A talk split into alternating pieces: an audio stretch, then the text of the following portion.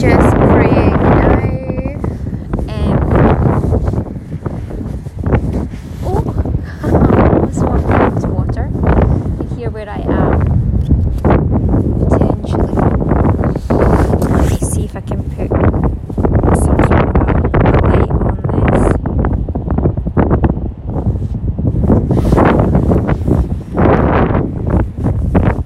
Water all around. Oh well, off this week. I'm down the beach right now and it's 7.06 p.m. on Red Wednesday and it is all about praying for persecuted church. Praying for persecuted Christians on a day actually where um, a group of martyrs companions um, having their feast day today or earlier on today tonight is that night also this red wednesday and it was amazing to see the beautiful lights above queen's court of red and green and white. It's so pretty. So pretty to see it.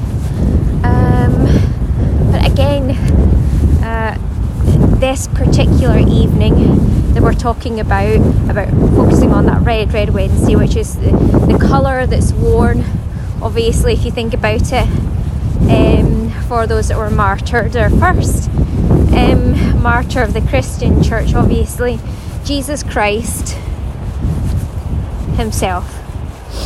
Now, He came into the world and the world didn't know Him, and of course, we understand that, you know, uh, we get to a point in life where we realise that it's not just always a case of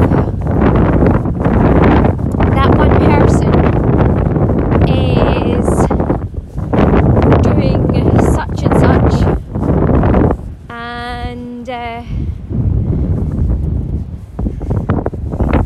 and I'm doing such and such over here there's more of an understanding and awareness sometimes that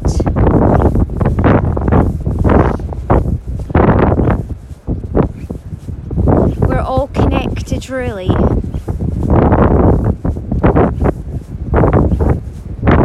and sometimes we have more power. About it. I mean, I can see some lights on here. I'm definitely gonna have to get back put them off anyway. Um, on my walk down the beach here. Yeah, I'm kind of walking back along the sand. But yeah, if you think about it, of course, Jesus Christ could change his course of action to a certain extent, but it was the will of the Father, and so he went along with that for an example to show the different possibilities of the Word becoming flesh. And although omnipotent, coming from the omnipotent God, the Almighty One, and being able to do anything, He went right to the most difficult point of uh, reality and went through that martyrdom himself and was nailed on the cross. Now, for the Christian faith, there are many Christians who do talk about their experiences, and again, that word becoming flesh. It's important to be able to talk about it, it's important to be able to look for solutions though and to move forward as well, and to remember and to truly believe in Christ that Christ did that sacrifice once and for all and that you are not called to do that. It's unfortunate that some people go through that. And yes, of course, there can be very many jealous people as a result of you following your call in God um, and how you deal with that for your unique role, really. Um, obviously, will be very different for each different person. This is true. Now, I'm just going to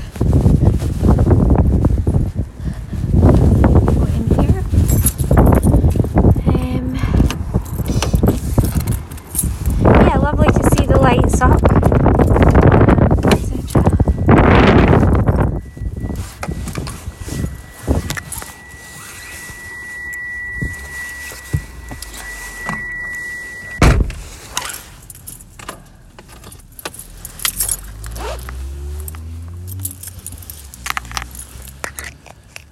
You can hear someone's driving around and what they feel. You, you hear different people um, going through and expressing, you know, their their ease or their difficulty in their lives with their walk in Christ and with God. And it is part of each person's process to try and come to some greater understanding of them and the world around about them and how it's responding and reacting to them and how they na- navigate through that with regards to their individual roles in life for sure.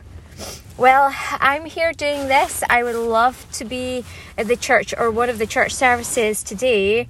Um, my mum's coughing quite a little bit, but she has a long term cough thing.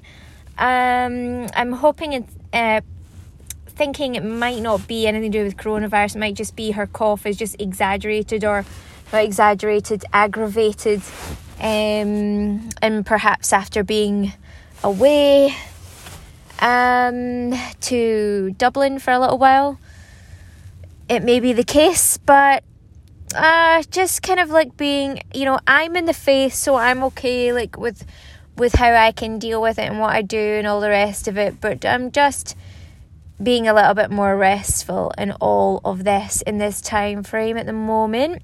It's making sure that everyone's got ventilation vitally important. Um, of course, there are people of the faith. The faith in God is much more important. Yes, and Mum isn't on that kind of uh, wavelength on that line. So we have to understand there are people that are not of the faith that aren't really ready, perhaps, for the consequences of what might happen if they did contract the likes of coronavirus. Um, they just may not be ready for that. So it's really important. Ventilation is essential, obviously, taking all the different measures that you can take as well.